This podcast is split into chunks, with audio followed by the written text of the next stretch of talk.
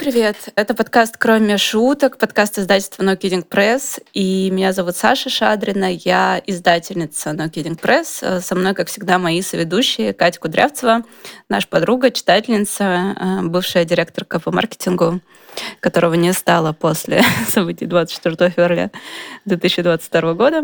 И Лайма Андерсон, шеф-редакторка издательства No Kidding Press как ни странно.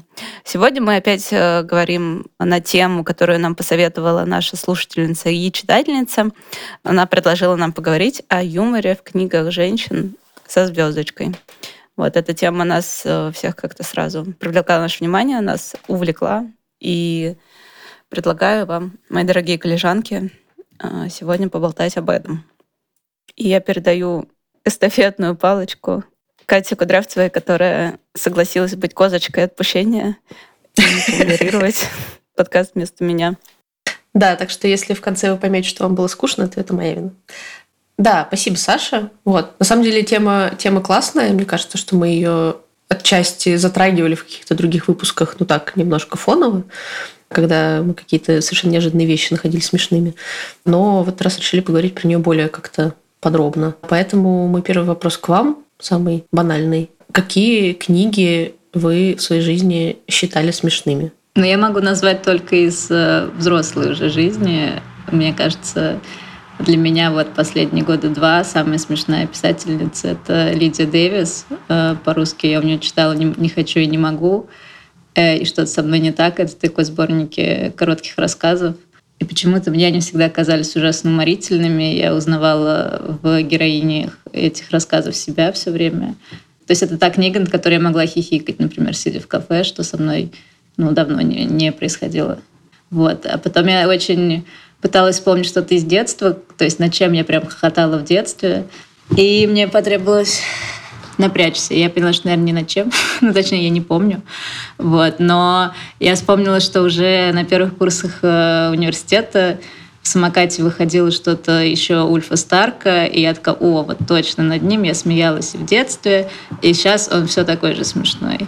Меня в последнее время несколько раз преследовал образ того, как я перечитывала, наверное, уже в таком предподростковом возрасте малыша и Карлсона, где-то лет э, в 12, возможно. Я помню, я была у бабушки дома, и я читала рассказы Чехова и параллельно Карлсона. И я помню, как я хохотала во время чтения эпизода, где Карлсон крадет булочки, они там летают из окна в окно, в Фрёкинбок. И вообще эта история про то, в мире гномов тоже любят булочки, она меня просто разрывала. И я прямо отметила это про себя, потому что есть много вещей забавных, правда, есть много вещей, э, которые вызывают внутреннюю улыбку, внешнюю улыбку, а есть э, вещи, которые прям вызывают хохот. И это пример текста, который вызывал у меня хохот. И также я помню в детстве, когда по телевизору очень много показывали КВН, и я когда смотрела в детстве, я замечала, тут можешь смотреть его с э, покерфейсом, а можешь хохотать. И в чем разница между одним типом юмора и другим? А еще я помню, что я очень смеялась. Я не уверена, что эта рекомендация хорошо состарилась. Э, есть такая писательница американская А.М. Холмс, и я когда-то, я приложу обязательно ссылку на этот рассказ, э, перечитав его предварительно. У нее был рассказ про Барби, про Барби, которая жила, и, по-моему, с которой вступил лирический герой в какие-то отношения. Боже, я уже рассказываю, это уже звучит не очень хорошо. И я помню, что это был очень смешной рассказ, от которого я хохотала. Вот такая странная подборка в виде Астрид Лингрен и A.M. Холмс. А, вот ты, кстати, говорила про, про КВН. Я тоже вспомнила, что у меня, ну, не в детстве, в юности была любимая команда КВН, хотя я ненавидела всегда КВН. Этот формат до сих пор мне, мне кажется, не близок. Вот, я очень любила команду Федора Двинятин, где как раз Саша Гудков только начал вести себя странно на камеру. И я какое-то время, ну, довольно, довольно долго, мне кажется, даже пересматривала какие-то их выпуски, потому что они меня искренне веселили. Ну, то есть мне было прям реально смешно, но это тот тип какого-то близкого к абсурду юмора, который в, в КВН Ну, по крайней мере, в этом формате мне до этого не встречался. Вот, поэтому, поэтому мне, видимо, понравилось. Ну, потом их, мне кажется, быстро выгнали оттуда, потому что там так не принято шутить. Э, вот, и они все занялись, занялись чем-то другим. Что, в общем, тоже многое говорит о моем чувстве юмора, видимо. Да. Но на самом деле вот про книги, которые я бы читала и смеялась бы в голос, я искренне пыталась вспомнить, но я ничего не вспомнила. Вот. Но я вспомнила, как всегда, я, как всегда, начинаю говорить про фанфикшн. Вот, я вспомнила, что, наверное, тексты, которые меня в жизни смешили больше всего, это были фанфики, конечно же. Потому что как мне кажется, моя гипотеза заключается в том, что ты в эту историю заходишь с очень большим всегда кредитом доверия. Ну, то есть ты идешь читать про своих любимых э, пупуськов э, в контексте, который ты сам выбрал, там автора, которого ты сам выбрал, э, его чувство юмора, которое тебе нравится, или не обязательно выбрал автора. Ну, в общем, и вот это какая-то, не знаю, легкость и любимые персонажи, и все там прекрасно и замечательно и они, значит, между собой там перешучиваются, и ты такой, да, это просто моя чашка чая, я здесь ради этого. И такого эффекта, наверное, на меня мало какие художественные тексты оказывали. Вот я помню, что я еще Джейн Остин всегда читала и прихихикивала. Мне тоже ее разновидность чувства юмора, видимо, оказалась близка почему-то. Вот, а вы что думаете по поводу того, что вот Саша назвала разными видами юмора? Какие еще виды юмора есть в книгах? Но мне бы не хотелось вводить э, классификацию юмора, да, имени Саши Шадрина. Ну, у юмора есть адресат, да, мы все воспринимаем через какую-то свою оптику то, что мы слышим. Да, в общем, юмор откликается на опыт. Да, юмор же он про relatability, про узнаваемость, мне кажется. Кроме юмора, который построен на, например, какой-то игре слов, да, или на абсурде. То есть понятно, что лошадиная фамилия Чехова не вызывает э, у меня узнавания внутри. Но, однако же, это должно быть смешно. Я не вспомню свои реакции. Поэтому то, что нам смешно или не смешно, зависит, наверное, от нас. И зависит от качества шутки. Стендап нас испортил. В общем, очень сложно, мне кажется, говорить сейчас о юморе, а не думая о том, как работает юмор в стендапе. Здесь не прозвучало ни одной книги на Kidding Press. Или у нас был отдельный выпуск про язык грусти. По-моему, там прозвучала цитата одной из наших читательниц, что книги на Kidding Press написаны языком грусти. Может ли грусть, э, соседствует ли грусть, точнее, в, в книгах No Kidding Press с юмором? И, как вам кажется, в женском феминистском квир-письме какую функцию выполняет юмор? У меня, в принципе, есть какие-то примеры, я постаралась э, вспомнить книг нашего издательства, которые для меня характерны вот этой какой-то юмористической, не то что подложкой, но ирония, юмор, в которых играют значительную роль наряду с э, языком грусти. У вас есть что-то такое? Пришло ли вам что-то такое в голову? Есть очевидный как бы, ответ. Это Ливстрёмкость, которая, понятное дело, очень смешная по куче причин. Я хотела еще ответить на твой поинт про, про язык грусти.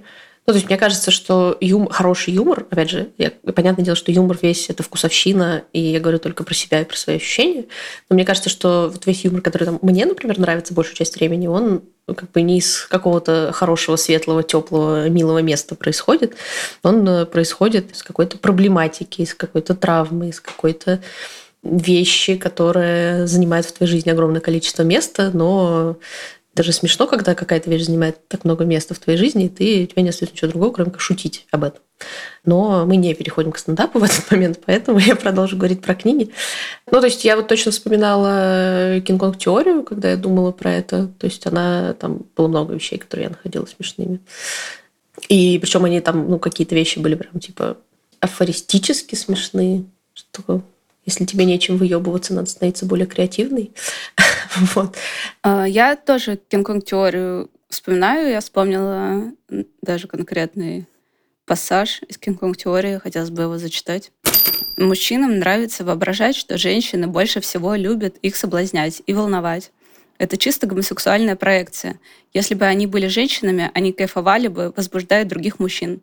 Допустим, доля правды в этом есть. Приятно сводить с ума глубоким вырезом и накрашенными губами. А еще можно любить наряжаться Микки Маусом и развлекать детишек. Но можно любить и другие вещи. Можно, например, не хотеть работать на Диснее.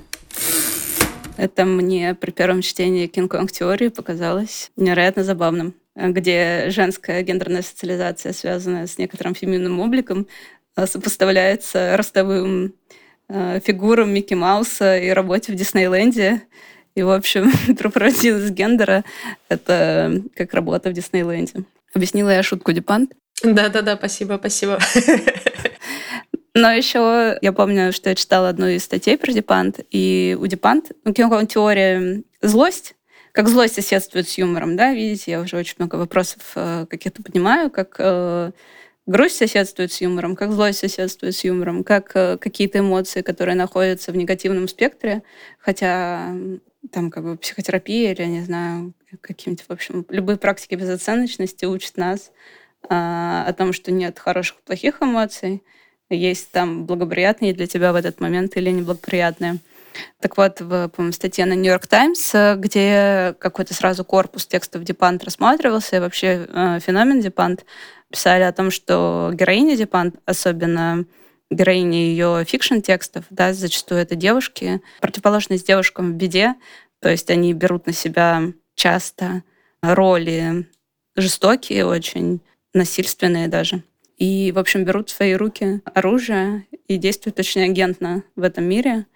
И они очень часто разрушительно гневаются. Часто потому, что это какой-то квест мести. И вот, например, цитата, которую я читаю из Google Translate, поэтому по ходу моего чтения она может развалиться. Гнев, пронизывающий эти книги, очень часто бывает ошибочным, неуместным или просто глупым.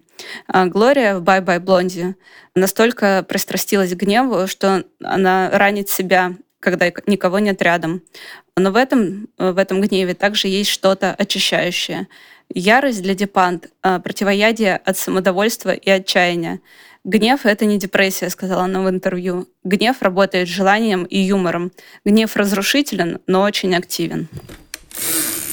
Дюпант в Кинг-Конг теории, мне кажется, это тоже демонстрирует на своем опыте и внутри вот этого нарратива от первого лица, как ее гнев сочетается с вот этим сарказмом, с, с юмором, направленным на людей, к которым она обращается, но в том числе к тем, кого можно назвать ее идеологическими противниками. Ну вот, мне кажется, что это хорошая мысль, потому что юмор во многих смыслах он снимает очень много барьеров.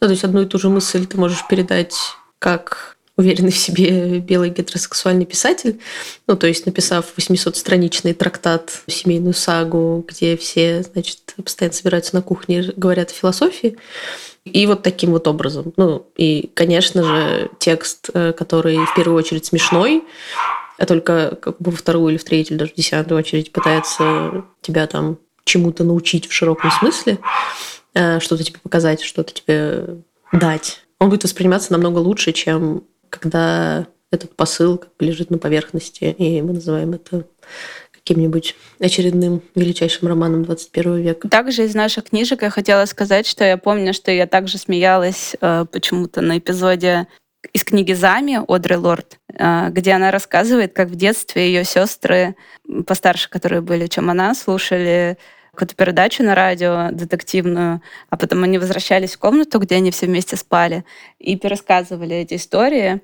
И самая старшая сестра, которая меньше любила Одри Лорд, ну, по крайней мере, хуже к ней относилась, она не хотела рассказывать, пока та не заснет, потому что не хотела с ней делиться. И там были, в общем, какие-то потасовки мелкие, и были щипки, они ее щипали, и какие-то очень забавные были э, цитаты про бабайку прекрасной редактуре Оли Дергачевой. Мне бы тоже это хотелось немножко почитать. Это, возможно, не так смешно, особенно моим умирающим тоном на слух, но мне это показалось бесконечно забавным. «Эй, Одри, не спишь?» Это Хелен, на 4 года старше меня и ближе ко мне по возрасту. Я разрывалась от нерешительности. Как быть? Если не отвечу, она может начать щекотать мне пальцы на ногах. А если ответить, то что сказать? «Ну что, спишь?» «Нет», — шептала я скрипучим голоском, который казался подходящим для сна. «Ну, ясное дело, видишь, не спит», — доносился полное отвращение шепот Хелен, после чего она громко вздыхала и цикала. «Смотри, у нее глаза открыты». С другой от меня стороны раздавался скрип кровати. «Что ты все не спишь? Зыришь, глаза пузыришь». Э, по дороге сюда я попросила Бабайку откусить тебе голову. И вот он уже скоро придет и покажет тебе. У, у Лорд, мне кажется, вообще такой прям есть какой-то, знаете, вот этот естественно юмористический стиль, который периодически там встречается в разных каких-то главах и контекстах. Я помню, что мне было довольно, ну, как бы не смешно, но в некотором смысле забавно читать там ее какие-то там были куски про ее любовниц и так далее, которые в некотором, ну, это такое, с одной стороны, вроде бы искреннее, сильное чувство, которое, значит, там на страницу она описывает, а с другой стороны, опять же, мне там виделась какая-то легкая ирония над самой собой в таком юном возрасте, ну, когда ты так серьезно ко всему этому относишься. Это, мне кажется, такой пример не юмористического письма, но в некотором смысле ну, как бы смешного в, в более широком смысле, наверное. Ну, ироничного точно. Мне понравилась там цитата, когда она описывает свою жизнь уже а, в этой съемной квартире, самостоятельная взрослая жизнь, когда к ней все могли прийти в любое время, остаться ночевать. И она написала что-то типа «Я, как и все 35-летние женщины, пыталась показать, что э, управляю этим миром. Ну вот что-то такое. Я такая, о, отлично. Надо взять на заметку, потому что что-то похожее я уже начинаю чувствовать. Я еще думаю, что Айлен Майлз, конечно, очень смешные. И как бы первое мое открытие было это предисловие «I love Dick» Крис Краус. Ну, я не знаю, для меня оно смешно. Я его даже перечитала, такая, нет, оно все еще смешное. Как бы.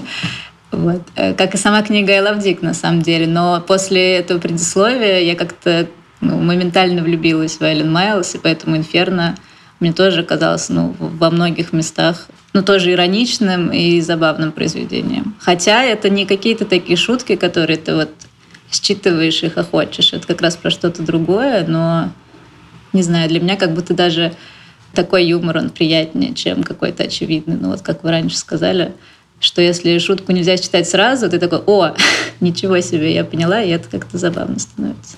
Но вообще, наверное, по мне странно судить, потому что и в «Моя мать смеется» я нахожу что-то смешное. Такая, о, какая забавная книга, какая веселая. Да, да, да. Я тоже, я, я тоже этот текст вспоминала в контексте того, что там было много довольно смешных вещей. Ну, то есть, что ты такой, с одной стороны, размазываешь там слезы по лицу себе, вот, а потом там есть какая-то вещь, сказать, чувахах. Лол. Я готова прочесть цитату из э, «Моя мать смеется», которая показалось мне смешно. Ну, какой-то, знаете, прям так от, откликается сразу. Ты смотришь так, о, ого. Я еще по слову туалет здесь восемь раз употреблено. Ну, теперь мы знаем, сколько раз слово туалет встречается в книге «Моя мать смеется». Можете использовать это в викторине. В конце концов, я перестала говорить все, что думаю. Сидела за партой и читала книгу, так как я уже ничего не слышала, и мне было нечего сказать. Естественно, меня раскрыли. Учительница французского подкралась к моей партии и сказала, я так и думала. Я читала Радигё, и это было увлекательно. Я сказала ей, я же читаю по-французски, это очень увлекательно. Не сомневаюсь, сказала она, выйдите из класса. В общем, просто здесь юмор работает через повторы. Это, это было очень увлекательно, я сказала ей, это очень увлекательно. Да, тут можно заметить, что часто почему-то мне нравится юмор в каком-то контексте, связанном с детством. Сразу припоминается Тови Дитлисон, где тоже Оля даже про нее говорила, что то, у Тови все время усмешка в уголке рта. А как вам книга «I love Dick», например? Кажется ли она вам смешной для тех, кто читал эту книгу? Мне кажется смешной, но еще смешнее мне вспоминать, как я ее читала вместе со своим бывшим парнем и насколько он возмущался каким-то пассажем. Ну, то есть я читала, и что-то мне хотелось зачитать вслух, или я просила, типа, смотри, прочитай вот эту страницу. И он такой, что? Кошмар! Как так можно? Что это за книга такая? Что это за женщина? И вот эта реакция, она даже для меня делала сам эпизод, который я хотела, чтобы он прочитал еще более смешным. Вот. И на самом деле я так ее всем советовала на последней ярмарке и своим подругам сейчас, что, кажется, настал момент, может быть, ее даже перечитать. Такое у меня настроение. Я читала ее очень давно. Ну, в смысле, как очень давно? Ну, давно. У меня нет про нее воспоминания, что это смешная книга. Возможно, это как раз пример того, когда я контекст написания этой книги, ну, там, смысл и так далее понимаю, ну, скорее интеллектуально. Ну, то есть вот он для меня, наверное, чуть менее relatable, что называется. Я ее вот не запомнила как смешную книгу. Хорошую запомнила, смешную, наверное, нет. Вот, но я думаю, что я давно думала, что надо ее перечитать. Есть вероятность, что я займусь этим, и скоро это изменится, потому что на самом деле наше отношение, наше восприятие юмора, мне кажется, меняется со временем. И часто это бывает довольно сильно. Я про Элла Дик думаю, что она... Точнее, не думаю, это не моя мысль. А, я позаимствовала откуда-то, что она начинается как комедия, и чуть ли не Крис Краус говорила о том, что она пишет комедию. И, с одной стороны, а, можно вспомнить то, что книга начинается с повествования в третьем лице, да, где Крис и Сильвер а, встречают Дика, проводят ночь, вечер в его доме, выпивают, разговаривают, слушают музыку. И дальше, так как на Крис это произвело очень сильное впечатление этот вечер, она пытается связаться с Диком по телефону, потом она начинает писать письма, и Сильвер сразу присоединяется к этому. И они предстают перед нами такой комической парой. Там даже какой-то был, по-моему, пример э, комической пары из э, французской классики. И потом, конечно, происходит вот этот вот э, сдвиг от третьего лица к первому лицу и к некоторым теоретическим аспектам, да, к, и к тому, что принято считать исповедальностью. Однако там тоже очень много самоиронии, да. И, по-моему, конечно, ну, опять-таки, так как мы дело в Элавдик имеем с фигурой антигероини, интересно, что она продает ей вот это комическое измерение, да, потому что можно очень серьезно подходить к... Ну, это зависит от жанра, конечно, текста, а, но в какой-нибудь Gun Girl э, антигероиня Gun Girl — это не антигероиня Крис в I Love Dick. Где-то во время путешествия через Америку она дала обещание себе самой, Дику, писать ему каждый день. Неважно, хочется ей или нет. По сравнению с великими целями человечества это было мелочью. Подростком она справлялась с ненавистными походами к зубному, напоминая себе о храбрости бедных крестьян в Китае. Но, очевидно, это самоирония, да, и юмор потому что вряд ли можно сопоставить храбрость э, человека, который идет к зубному, с храбростью крестьян в Китае. Ты вот когда читала эту цитату про крестьян в Китае, я вспомнила, кстати, книгу, над которой я, наверное, действительно практически смеялась. И это была книга, которую мы тоже здесь много раз уже обсуждали. Oranges Not Only Fruit Джанет Уинтерсон. И я ее очень хорошо запомнила как раз потому, что она мне показалась ужасно смешной, просто до безумия. Но при этом сама тема, сам сюжет, он как будто бы не предполагает сильно такого как бы легкомысленного отношения. Но я помню вот это вот ужасно какое-то ироническое, но при этом не злое, не, не обиженное какое-то отношение лирической героини к, к своей матери, которая, значит, готовила ее к тому, чтобы стать миссионеркой, потом проводила на ней экзор, экзорцизм там, вот, и так далее. В общем, всячески портила ей жизнь. Там э, были какие-то, особенно в конце, когда она уже более-менее рассказывает про себя взрослую, про свою мать, которая попустилась, кажется, немножко. У них там были даже какие-то взаимоотношения как она про нее рассказывает, что там, мол, здорово, что она завела себе хобби, и это хобби не включает в себя, не знаю, ездить по округе, расклеивать листовки с моей фотографией с фразой «прячьте своих дочерей». Э, вот. Ну и какие-то такие вещи. Мне, мне показалось, что вот эта книга как раз очень хороший пример того, как юмор используется для того, чтобы показать не факт, что это по-настоящему произошло, но тем не менее в пространстве текста переживание вот этого болезненного опыта. Ну, то есть, что от апельсинов остается ощущение, что героиня каким-то образом как бы справилась с этим и живет какую-то свою дальнейшую продуктивную жизнь. И вот это вот там непростое детство ее, ну, как бы не переломало, что ли. Вот, вот в этом плане, мне кажется, юмор очень классно в этой книге работает. Ну, я думаю, это распространяется на все тексты Уинтерсон, потому что но я несколько раз уже перечитывала первые предложения книги, которые вот у нас вот-вот выйдет. «Зачем быть счастливой, если можно быть нормальной?» То есть сначала меня очень смешило само название, ну, потому что понятно, что это не мысль Уинтерсона, кто-то ей это сказал, и потом выясняется, что это опять же ее мать. И книга это начинается так, давайте я теперь прочитаю. Когда моя мать сердилась на меня, бывало это часто, то говорила, дьявол подсунул нам чужую колыбель. Так и вижу, 60-й год, сатана отвлекается от своих насущных дел, холодной войны и макартизма, чтобы навестить Манчестер. Цель визита — обмануть миссис Уинтерсон. Вот. И дальше, да, начинается описание тяжелого детства героини. Но вот этот сатана, который отвлекся, это, конечно, здорово. Э, короче, как будто юмор — это действительно такая терапевтическая тоже возможность с чем-то справиться и рассказать историю целиком, как бы не опуская каких-то самых неприятных деталей. Вот. И этот юмор, он позволяет вообще начать говорить и довести историю до конца. И на самом деле, я думаю, что ну, нам это может быть тоже свойственно в какой-то степени, когда мы о самых болезненных вещах рассказываем через шутки, а, и как бы все вокруг нас смеются, и мы сами смеемся, но на самом деле за этим смехом какая-то боль, разочарование. Вот. Ну, то есть юмор на самом деле такой важный инструмент, который ну, сильно помогает, особенно сейчас, наверное, ну, как бы в большей степени сейчас.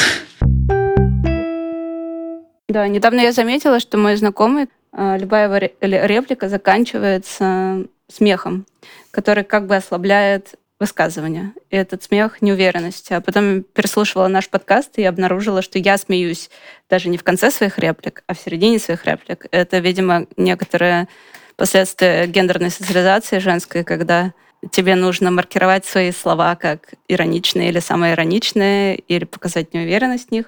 Поэтому теперь я буду говорить запредельно загробным тоном. Да, никаких смешков больше не будет. Сказала Саша и засмеялась.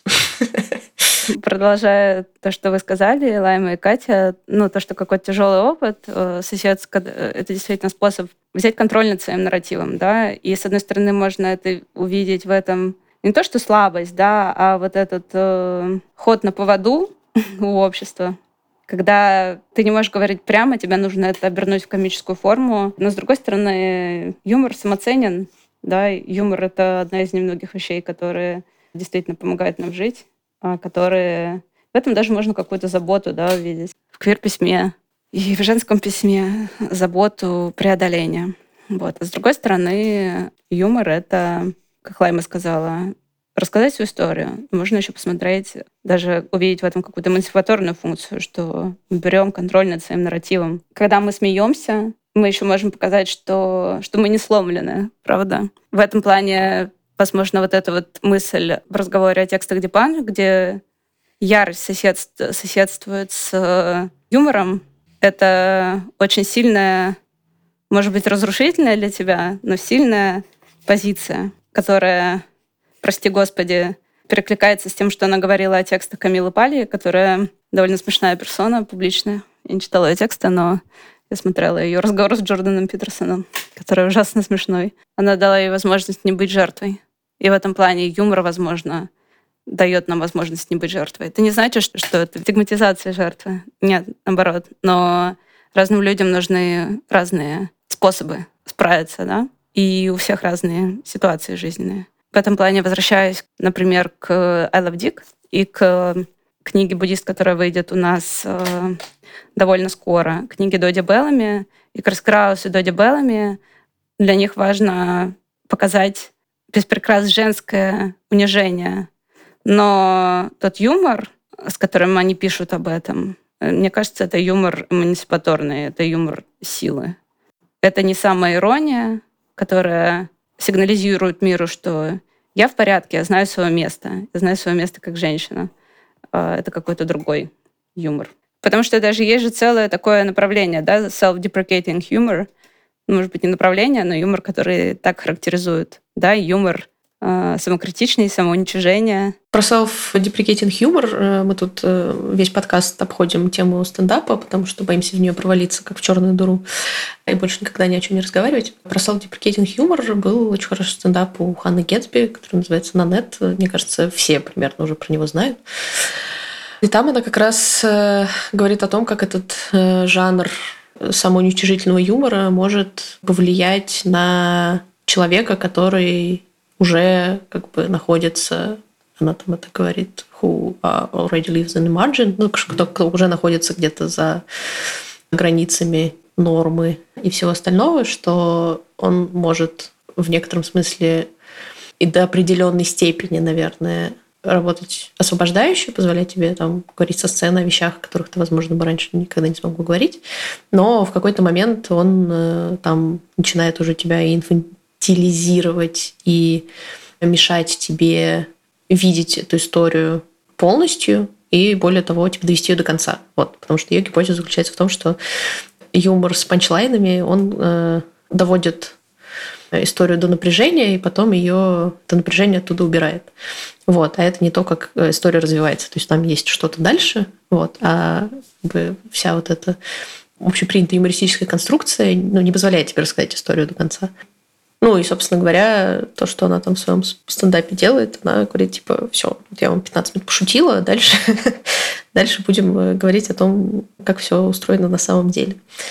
И это, мне кажется, мне кажется, классно. Это очень интересная история, которая, вот казалось бы, сколько лет уже прошло, она все еще, ну, вот лично меня, например, очень, очень увлекает. Это так, такое редко бывает с предметами массовой культуры, так скажем, ну или любой другой культуры, на самом деле, что это высказывание оказалось настолько сильно каким-то заряженным, что оно прям очень долго сохраняет свою силу.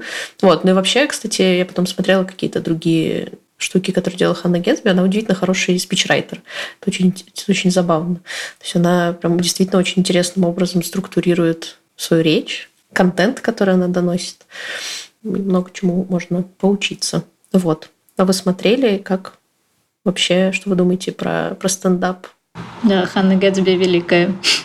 Ну, на самом деле, она немножко для меня сломала стендап, потому что после этого мне многое кажется теперь не смешным. Ну, потому что как будто Ханна Гэтсби действительно переросла вот эти самоуничижительные шутки или шутки над, ну, типа, вот, я лесбиянка, буду шутить только об этом, или вот, у меня аутизм, давайте я только про это буду шутить. И поэтому, например, какой-нибудь, не знаю, женский стендап на ТНТ, который любит моя подруга, для меня он, ну, слишком, типа, уже, ну, типа, прошлый век так уже не шутит, можно шутить намного умнее, чем, э, чем просто все время над собой. Но смешно, что я смотрела у нее почти все, что можно найти. И ее второе шоу «Дуглас» так получилось, что за последние полгода я его смотрела три раза. Э, то есть всего я его смотрела четыре раза. И оно все такое же смешное. Я все так же хочу. Вот этот вот случай, когда, да, я хочу в голос. Просто мне хотелось его показать всем. Да, в этом проблема для меня с Ханной Гэтсби. Мне хочется, чтобы все про нее знали, все видели, что вот это — это хороший стендап, это смешно, это умно, это здорово, смотрите все. И вот поэтому уже три раза, может быть, в ближайшее время посмотрю еще раз. Вот, ну, короче, да, очень рекомендую всем, кто не смотрел. Я вообще подписываюсь под эти рекомендации. Я тоже смотрела. Я на нет смотрела, наверное, я не знаю, сколько раз. Очень много. Слишком много. Что называется, yes количество раз. А вот Дуглас я смотрела, наверное, меньше мне показалось, что он такой более уже такой лайтовый из разряда «ладно, как бы живите». Но мне нравится, что у него, как у Мэгги Нельсон, вот для каждой книги есть своя форма, а, свой какой-то прием. Также и у Гэтсби для каждого шоу есть тоже свой прием. То есть на нет э, это, конечно, ну, прорыв э, в стендапе. И я помню, что первый раз, когда я его смотрела, первую часть я хохотала, вторую часть я рыдала, а в конце, да, хотелось просто аплодировать то вот это шоу Дуглас, мне нравится, что типа сначала я установлю им ожидания, потом я их оправдаю. Ура, типа ожидания установлены, все, начинаем шоу. И это интересно, что ты в пределах до одного жанра все равно можешь искать какие-то новые формы и по-другому как-то все представлять. И это тоже, ну, короче, новаторство — это интересно, потому что просто прийти слушать примерно одинаковые шутки об одном и том же не здорово, скучно. Но это вот я ходила летом а на живой стендап в Петербурге, и вот такой, типа, самый популярный тут стендап-клуб, он, да, было скучно. А, например, Queer FM стендап, там было прикольно. Не все, конечно, было смешно, но большая часть была смешная. И как раз э, там были шутки, которые, ну, типа, никого не оскорбляют, э, все на этичном языке, и все, ну, как, какого-то все-таки более высокого уровня. Поэтому не знаю, интересно за этим наблюдать. Оказалось, что можно шутить на этичном языке, и ни у кого не отваливается жопа в процессе. Мне кажется, это прорывная идея для стендапа, потому что я помню, что, ну и, наверное, до сих пор э, Ханну Кетсби, например, э, наши любимые э, критики по другую сторону, так сказать, гендерного пролива любят критиковать, что это как раз не стендап, вот, что это там ток или что это лекция, или еще что-то вообще, типа, посмотрите, как приличные люди делают стендап. Вот, это такой, типа, ну да, да, да. ок. Но при этом меня очень легко стало, вот особенно последний год, оскорбить шуткой. То есть она может быть не смешная, это я еще могу простить, но если она еще при этом неэтичная, то нет. Я буду об этом, во-первых, всем пересказывать, своим друзьям. Я буду сидеть с кислой рожей до конца стендапа.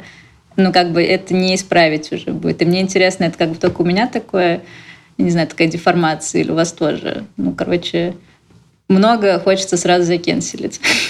Мне кажется, что да, у меня тоже, у меня толерантность вообще к этому снизилась. Ну, то есть, типа, если ты пытаешься меня обидеть, или если ты считаешь, что, ну, как бы какая-то форма такого уничижительного по отношению к другим юмора будет казаться не смешной, типа я посмеюсь, потому что я не знаю почему, потому что принято или еще что-то, то типа нет, извините. Но мне кажется, это в том числе произошло вот за счет того, что в стендапе появилось намного больше, ну, опять же, типа, наверное, не в российском стендапе, но в мировом стендапе появилось намного больше людей, которые, типа, говорят, а вы знаете, по секрету скажем, что бы форма может развиваться, что можно придумывать новые вещи, что можно пытаться делать вещи по-новому, а, общаться с людьми с каким-то каким другим, какими-то другими способами.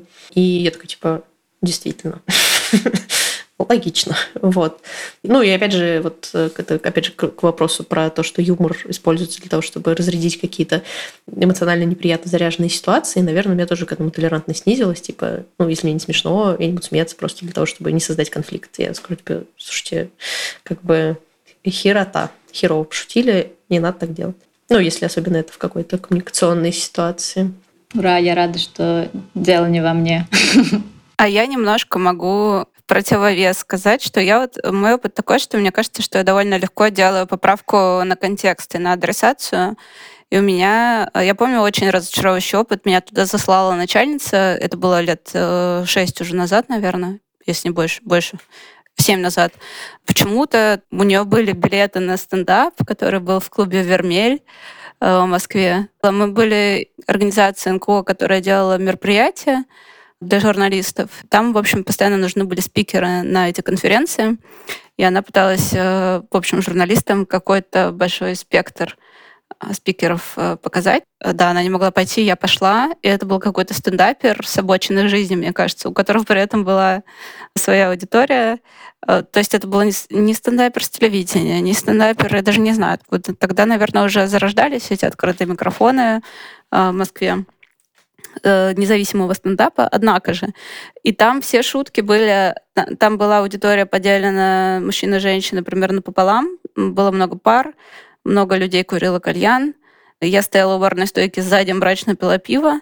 И все шутки были вот о том, какие, о женщинах. Были стереотипы о женщинах, как женщины снимают себя в Инстаграме, значит, сверху, делают селфи сверху и, все прочее. И мне это было прям печально на тот момент наблюдать, потому что не было ни одной смешной шутки, и женщины участвовали в своем унижении. И это то, о чем говорила писательница американская Эмили Гулд, когда она обсуждала с коллегами книгу «I love Dick» Крис Краус, это то, что эта книга ей открыла глаза на факт, что если она хочет быть женщиной, состоящей в гетеросексуальных отношениях, ей придется смириться с тем, что она участвует в собственном подчинении. И вот этот опыт похода на этот конкретный стендап, он был просто иллюстрацией этого высказывания, потому что все женщины, которые сидели в аудитории, они участвовали в своем подчинении. И я понимала, что я уже совсем не часть этого мира, и более того, я никогда не была частью этого мира. Но это, конечно, очень удручающее впечатление произвело на меня. Мне было прямо, прямо грустно. А сегодня, особенно в независимом стендапе, мне кажется, мне легко сделать скидку на контекст и на то, что на информационную асимметрию, на то, что комики, не фем-активисты и знания проникают долго, да, и неравномерно.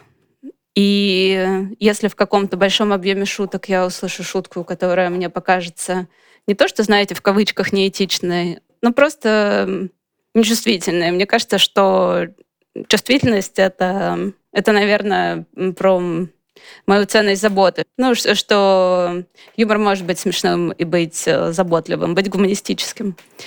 И э, если я что-то такое слышу, мне я просто думаю хорошо о людях. Я думаю, что это что это пройдет, что, что эти шутки просто не будут работать. Тогда как при этом вспоминается сразу да, вот этот дискурс вокруг культуры отмены на Западе, что там нельзя шутить, что это угроза юмору. При этом Дэйв Шапель, которого я не смотрела, но у него, по-моему, там есть какие-то какое-то большое количество юмора, который он производит, большое количество комедии построено вокруг темы трансгендерности.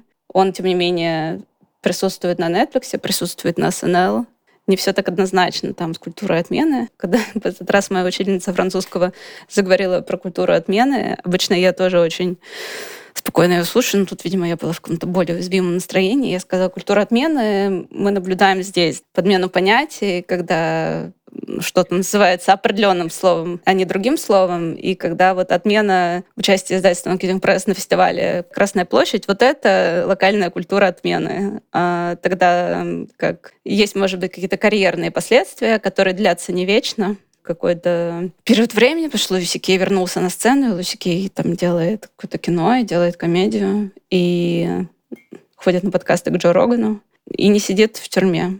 Даже не за шутки, знаете, даже не за шутки, а за sexual misconduct. Подкаст «Кроме шуток» с моей стороны сегодня реально «Кроме шуток». Поэтому хотела бы вас спросить, как у вас с юмором в вашей жизни? Какое он место занимает, может быть, в вашей речи, в том, как вы смотрите на мир? Считают ли вас смешным человеком? И вот если вы пишете, я знаю, что Катя пишет, может быть, Лайма пишет. Лайма писала в рамках своих э, проектов в рамках своих зенов. Это я точно знаю. Какое место там занимает юмор? Работаете вы с юмором как пишущие женщины? Ну, в моей жизни юмор играет, конечно, огромную роль. Вот. я не знаю, это будет снобистским каким-то комментарием или нет, но я думаю, что я довольно смешной человек. Вот, я люблю шутить, и в целом довольно часто, мне кажется, меня это неплохо получается. Это тоже как, разговор, а, а, мы там упомянули где-то в середине подкаста про то, что юмор часто используется, чтобы скрывать какие-то серьезные вещи, которые ты вроде бы хочешь сказать, вот, э, я готова смело как бы объявить э, на всю Россию, вот, что мои терапевтические сессии – это просто жемчужина юмора всегда. И я, конечно, тот человек, который считает, сколько раз терапевт смеялся за час, и часто это довольно много. вот, многое говорит, конечно, об успешности каждой конкретной сессии. Вот. Э, если мы мало смеемся, значит, э, мы не копнули достаточно глубоко, я так считаю. В том, что касается письма, я стараюсь писать, писать что-то смешное, но я точно не писала, мне кажется, ни разу ничего жанрового смешного. Вот. Ну и в целом для меня юмор в письме это скорее какой-то какая-то скорее инструментальная вещь, чем конкретно, чем именно шутки. Ну, то есть я стараюсь его скорее использовать с точки зрения формы наверное. С шутками в письме у меня всегда плохо, потому что мне кажется, что они выглядят кринжово, и э, я их оставляю только в диалогах, например, где, мне кажется, шутки хорошо заходят. Ну, кажется, над моими шутками смеются люди, с которыми я общаюсь. Но, наверное, да, я всегда стараюсь э, пошутить, особенно если я рассказываю что-то о своей семье, потому что, наверное, это все-таки самая для меня сложная тема, и поэтому как бы про каждого члена семьи можно рассказать такие, типа, короткие смешные истории. Вот. И как-то эту тему точно хочется изобразить комично. Да, какие-то болезненные штуки, наверное, сложнее сейчас становятся, ну, как бы рассказать в виде шутки. Но можно пошутить в самом конце. То есть сначала что-то много про боль сказать, потом пошутить. А на терапии, да, моя терапевтка тоже смеется. Я все время стараюсь шутить, даже если я ужасно рыдаю. Но наверное, когда совсем плохо, уже становится не до шуток. Вот, в общем, не знаю, как-то в этом году я балансирую между каким-то уже, не знаю, совсем черным юмором и нежеланием шутить в принципе, например. Не знаю, мне кажется, моим подружкам иногда тяжеловато, может быть, со мной, потому что вчера вот, например, я скидывала в общий чат э, своих подружек э, песню «Кровосток». Так, а вот, давайте послушаем про сегодня. Они такие, Лайма, мы, мы не готовы слушать «Кровосток». Типа, спасибо, конечно, но нет. Поэтому не знаю, без юмора не справиться, с ним легче. но, наверное, хорошо иногда не использовать его, если как бы говорить совсем о каких-то э, стрёмных вещах, которые тебя ранили, можно попробовать, типа, сказать прямо как есть, а не пытаться да, спрятать это за какой-то шуткой смешной. И сейчас я ничего, кроме какого-то дневника, который я веду урывками, я ничего не пишу. А в Зинах, Зины, у меня было два Зина, они оба были про боль какую-то. То есть там было тоже не до шуток, там было про разбитое сердце, а, тоску почему-то, про грусть, короче. То есть пока я овладела языком грусти, думаю, на очень хорошем уровне. Вот. Э, язык э, более смешной, пока мне недоступен в письме. Саша, а ты? Э, я компульсивно, мне кажется, смешной человек. Ну, я шучу, когда мне неудобно, наверное, и это способ быстрой дистанцию, как мы знаем, но при этом я тоже ощущаю, что есть, что можно иногда не шутить. Вот у меня у моей двоюродной сестры, бывший ее бойфренд, на всех семейных ужинах каждая фраза, которая была произнесена кем-либо за столом, для него был заход на шутку. Он все время кидал тебе в ответ панчлайны. И это уже было утомительно. Думаешь, можно уже не смеяться так много. Частота шуток может быть меньше. Но для него, возможно, это тоже было способом защиты. В письме, да, я тоже думала о том, что я владела языком грусти, и, как Катя сказала, что я не умею шутить в письме. Вот Света Лукьянова, моя коллега по влагу, а, она умеет. Свету я позвала поговорить а, для нашего сегмента. Света, привет! Привет, Саша! Света Лукьянова, соосновательница курсов и сообщества женского Write Like a Girl Russia, писательница, драматуржица, а, музыкантка и кураторка, э, редакторка. Свет, я забыла что-то. Наверное, нет. Света профессионал и эксперт в вопросе. Во-первых, она э, писала диплом, который был связан с юмором. Свет, напомни, пожалуйста, что это был за диплом на филфаке. По-моему, это было просто комические герои в детских юмористических произведениях Виктора Голявкина и Юрия Коваля. Вот так. И Света вела для нас когда-то вебинар для Write Like a Girl, вебинар по юмору. Учила всех распознавать юмор и писать, использовать юмор как э, инструмент в письме. И Света одна из немногих людей, мне кажется, в нашем сообществе, которая вообще, простите все остальные, применяет юмор э, довольно часто, особенно в своих текстах о детстве. И когда Светины тексты читались на публичных читках на дне рождения Влага. Люди смеялись реально. Так что Света знает, о чем говорит. Но хотела я тебя, Свет, сначала спросить не про тебя, а про то, как ты видишь э, назначение юмора, функцию юмора в женских текстах и в квир-текстах. Есть ли у тебя какое-то мнение на этот счет? Да, у меня есть мнение, э, много мнений на этот счет. Ура, много мнений. Да.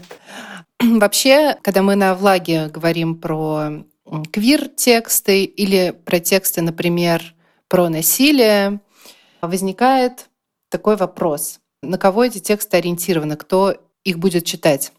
И э, я люблю говорить, что ни один текст не обязан быть активизмом. Мы не обязаны использовать литературу для вербовки людей в свои ряды, для того, чтобы объяснять людям, что мы тоже там люди, имеем право на существование и вообще как-то пропагандировать свои идеи, с одной стороны. А с другой стороны, иногда мы можем иметь это в виду, это может не быть нашей главной целью, но может быть одной из наших целей. Потому что в конце концов, если мы пишем текст о женском опыте, мы что-то людям сообщаем. Мы сообщаем, что этот опыт ценен, что этот опыт уникален или, например, не уникален, да, что это то, как устроена наша жизнь. И как раз-таки, если мы хотим, чтобы наши читатели в конце концов, там, например, признали, что насилие это плохо, встали на сторону героини и так далее, да, чтобы поняли что-то про патриархат, например, мы можем использовать какие-то занудные методы, можем на разные эмоции выводить э, людей, а можем использовать юмор. Мы можем шутить над э, патриархатом, над э, устройством общества. И на самом деле таким образом ну, людей, э, даже, может быть, неосознанно для них, переманивать на нашу сторону.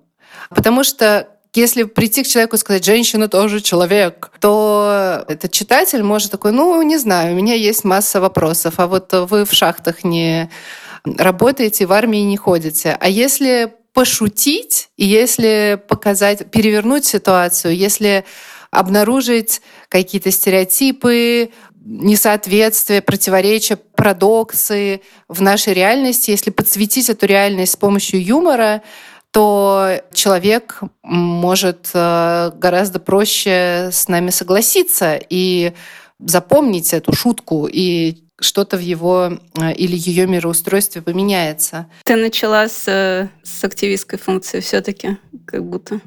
Но мне кажется, что то, что ты сказала, похоже на то, что юмор объединяет людей. Угу. Да, он располагает людей, он объединяет людей, он заставляет людей узнавать себя, и это помогает да, объединяться в сообщество, помогает наводить мосты между людьми с разными точками зрения. Мы прямо сейчас это чувствуем 29 сентября. Я, например, со своим папой общаюсь мемами а сейчас. Просто он мне присылает, и я ему присылаю. И понятно, что мы находимся в очень тяжелом положении, переживаем по-настоящему страшные события. И в, рядом с настоящей драмой юмор драмы и юмор вообще ходят за ручку и очень хорошо друг другу подсвечивают. И юмор действительно помогает нам сейчас просто проживать эту, э, эту ситуацию всем, не сойти с ума. Согласна с тобой. Есть ли у тебя еще какое-то мнение из твоей россыпи мнений?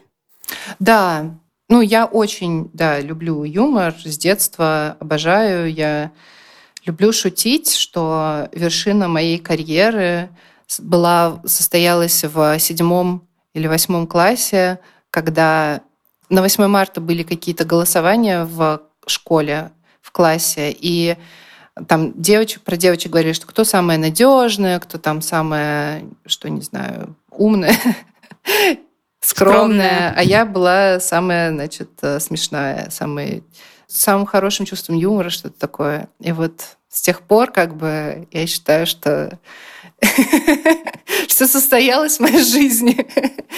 И ну, для меня, конечно, юмор — это способ говорить о серьезном, но не быть слишком серьезной. И для меня юмор очень важен в первую очередь как юмор, направленный на саму себя, потому что в моей позиции, вообще вот в этом всем списке регалий, писательницы, редакторки, соосновательницы писательских курсов, э, и человек, который вообще постоянно вещает людям и, и что-то там учит, учит, э, делится мудростью и так далее, очень легко начать э, быть суперсерьезной, относиться к себе слишком серьезно, и мне кажется, что это никого не красит. Вот, и поэтому самоирония должна присутствовать все время. И человек, который не боится посмеяться над собой, он всесилен, потому что ничего не может его на самом деле выбить из колеи, ничего он не боится, или она, ничего она не боится. Вот. Пожалуйста, смейтесь надо мной, я, я первая над собой смеюсь, потому что есть над чем посмеяться. По-моему, это было в сериале Girls просто не про юмор, а про критику или про ненависть, что вы можете ненавидеть меня сколько угодно, я сама себя больше всего ненавижу. А, похожий подход, похожая стратегия.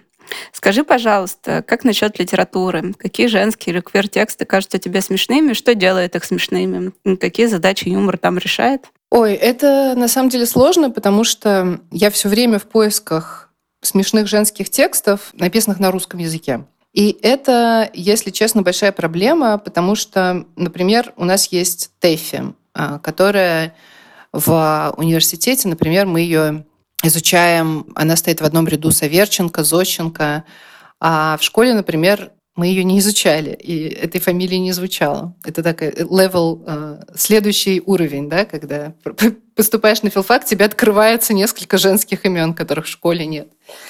Но тут есть проблема. Эти тексты были написаны в начале 20 века, и они не всегда выдерживают современный взгляд. Юмор — это штука, которая очень быстро устаревает. Она, с одной стороны, абсолютно бессмертна, потому что какие-то юмористические тексты древности сейчас до сих пор читаются. Не знаю, какой-нибудь Дон Кихот там или что, Гантюай, Пантагрюэль. Вот. Насколько нам сейчас это смешно, это другой вопрос. Но это как раз в этом-то и состоит э, такая основная проблема, то, что когда мы, э, люди с феминистской оптикой, с квир-оптикой, смотрим на то, над чем смеялись писательницы прошлого. В общем, мы можем с ними не соглашаться, можем подум- понять, что это не смешно, потому что вообще-то в юморе очень важно, кто шутит, над кем шутит и с какой целью. И вот это прям ключевая история. Поэтому я не могу, знаешь, вот прям кого-то посоветовать. Может быть, э, наши сборники про дружбу про сексуальность, потому что там какой-то новый юмор уже нащупывается и прорастает, и там Марина Бойко или Маша Гаврилова и Лиза Каменская вполне себе пишут э, с юмором, хотя это, ну, наверное, не, главное в их текстах, не на первом месте а стоит юмор, но тем не менее. Но Кидинг Пресс, к сожалению, не очень много, на мой взгляд, издает юмористической литературы. Ну, у Айлин Майлз там есть прям гэги хорошие. Вот. А так все скорее серьезненькие авторки. Ну, ты же говоришь, что драма с юмором идут рука об руку, поэтому там бывают проблески. Да, правда. И, и я читала очень много мемуаров э, юмористических писательниц, стендаперок. В один момент смотрела очень много стендапа зарубежного.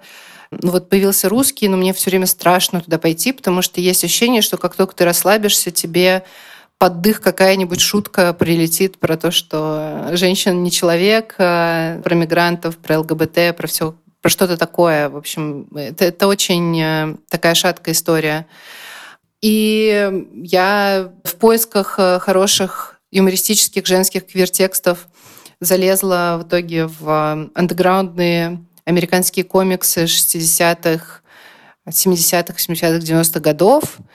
И на самом деле Элисон Бегдал, например, а, очень даже использует юмор в Dykes to Watch Out For, например, и в своих там комиксах а, для разных феминистских и квир газет, журналов, журналов. И там, на самом деле, очень много всего обнаружилось и интересного, и максимально актуального и сейчас. Но я все время, конечно, поворачиваюсь э, к нам в Россию и пытаюсь понять, где у нас что-то такое же буйное и классное. И оно сто процентов есть, э, но э, как будто бы рассыпано где-то.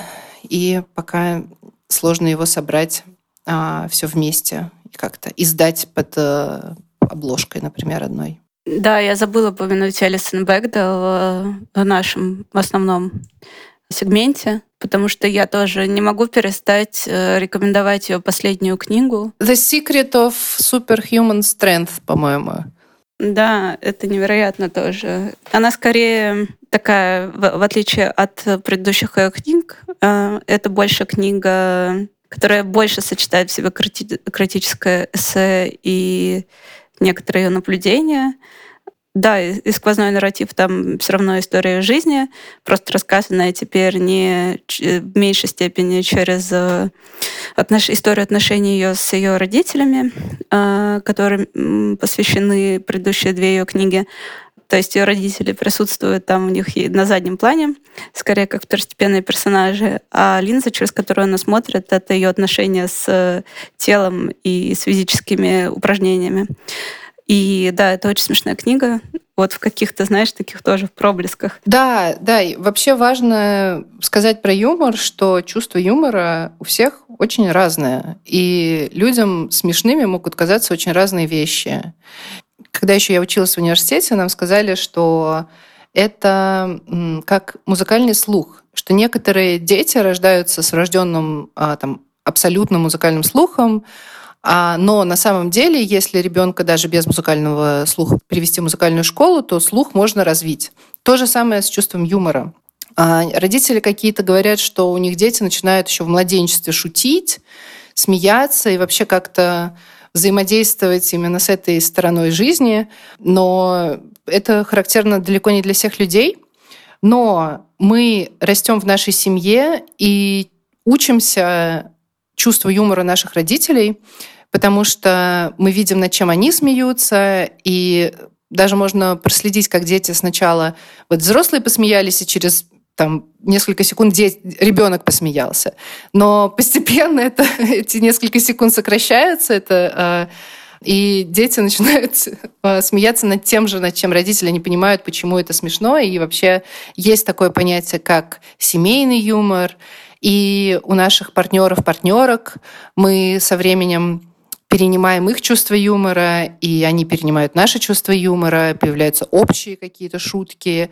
И для меня юмор, конечно, прям супер объединяющее чувство. У меня были подруги в жизни, которые прям пополам складывались от моих шуток. И я этих подруг никогда не забуду. Вот. В общем, да, это настолько супер индивидуальная штука, и как и во всем, тут важно находить что-то, что работает именно для вас. И, в общем, если вам что-то кажется смешным, а кому-то не кажется, то с вами все нормально, и с вами все хорошо, и просто вы такие классные, и вы обязательно найдете таких же людей, которые будут смеяться над тем же, над чем вы смеетесь. Но в смысле вот этих позиций юмора и того, что все-таки в современном юморе мы шутим. Хочется вспомнить книгу Пелевина, которая прямо сейчас вот вышла и уже бесит. Хотя есть только название обложка, но она уже бесит. Потому что мы понимаем, что иронизирование над угнетенной группой квир-людей с дистанции а со стороны белого привилегированного мужчины, цисгендерного, а, гетеросексуального, это не то, что нужно этому обществу. Угнетенные группы, маргинализированные группы сами прекрасно шутят над собой, внутри, над нашими проблемами, над тем, что нас волнует, что составляет на самом деле трагедии нашей жизни и справляется с этим гораздо лучше, потому что делает это изнутри и делает это не с целью обесценить, да, а с целью как раз-таки проявить устройство мира, вывести его на свет и посмеяться над ним, и таким образом прожить его. И Натали Уин ContraPoints рассказывала тоже про, про шутки над трансгендерными людьми и приводила в пример то, что ей кажется очень смешным, это понятно, что вот человек изнутри, он шутит в сто раз лучше, чем любой человек снаружи. Может быть, для цисгендерных гетеросексуальных людей этот юмор не очень понятен, так он вообще-то и не для них сделан. Вы там можете шутить над тем, как вы ненавидите своих жен. Обидела сейчас кого-то я, наверное. Это такая... Это тоже стереотипный юмор. Стереотипы над тем, что все белые американские стендаперы, бумеры, шутили над тем, что они ненавидят своих жен. И сейчас, типа, над чем же нам шутить теперь, раз вы такие? Да, это было в начале книги «Чувство принца Чарльза» Лив Стрёмквист. А, Чарли Шин, а, по-моему, Джерри Сайнфилд и еще кто-то, да, а, там высмеивалось именно это направление их юмора. Согласна, Свет, с тобой. Спасибо большое на этой э, воодушевляющей ноте я с тобой попрощаюсь. Спасибо огромное. Спасибо тебе. Мало шуток было. Что-то. Надо было подготовиться лучше. Ну, подкаст у нас кроме шуток, поэтому все здорово.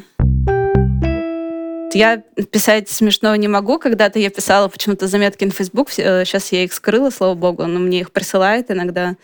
И там, конечно, жуткий кринж. В основном я этого даже не читаю. И вот этот кринж, который не I'm cringe and I'm free, а какой-то неосознанный кринж, да?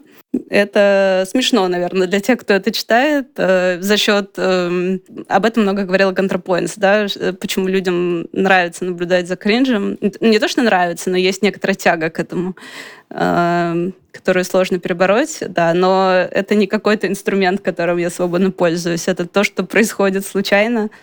А в каких-то профессиональных ситуациях, вот недавно, например, меня пригласили на ток э, подписных изданий в Переделкине, я увидела аудиторию людей.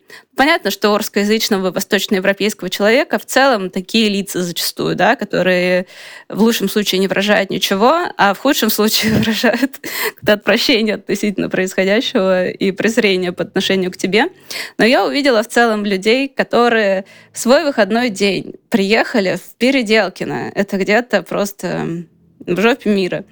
Послушать про Джон Диди и Лори Мур — кавычках лекцию. Да? Я не понимаю, зачем так людей мучать. И, в общем, это вылилось с моей стороны в какой-то перформанс, который, возможно, э, моим коллегой Арсением, э, главным редактором издательства подписных изданий, э, надеюсь, был воспринят с пониманием к моим особенностям. До этого, до того, как я стала работать в культуре, в издательском бизнесе и так далее, я работала, когда я была совсем молодой, в консалтинге, и я была часто на совещаниях там типа с Роснана и какими-то госкорпорациями, и мне тогда уже э, это... Мне просто было невыносимо, когда все сидят и очень серьезно очень серьезно что-то обсуждают, а это бутафория какая-то. Не вся серьезная работа — это bullshit job, и не вся серьезная в кавычках работа — это бутафория, но там было много элементов бутафории, и я, в общем, очень плохо в этой среде себя чувствовала как раз из-за этого. Это, знаете, психоаналитическая вот эта вот вещь про то, что мы смотрим на другого и думаем, что они все знают, они знают, как мир устроен, и the big other знает, да, диктуют какие-то ожидания социальные. Но правда в том, что никто не знает, как надо, Однако же там у людей, обладающих огромной властью, при том, что то, что они делают, часто абсурдно, смешно и демонстрирует то, что они не знают, как надо, последствия у этого бывают самые разрушительные, как мы сейчас видим. Поэтому я не могу уж так э, обшутить этот аспект нашей с вами жизни. Ну, как всегда, если люди не способны на самоиронию, то не надо допускать их ни до каких серьезных жизненных решений вообще. Да, потому, потому что самоирония — это сомнение, да. Если уже нет места сомнению, то нет места обновлению, нет места жизни.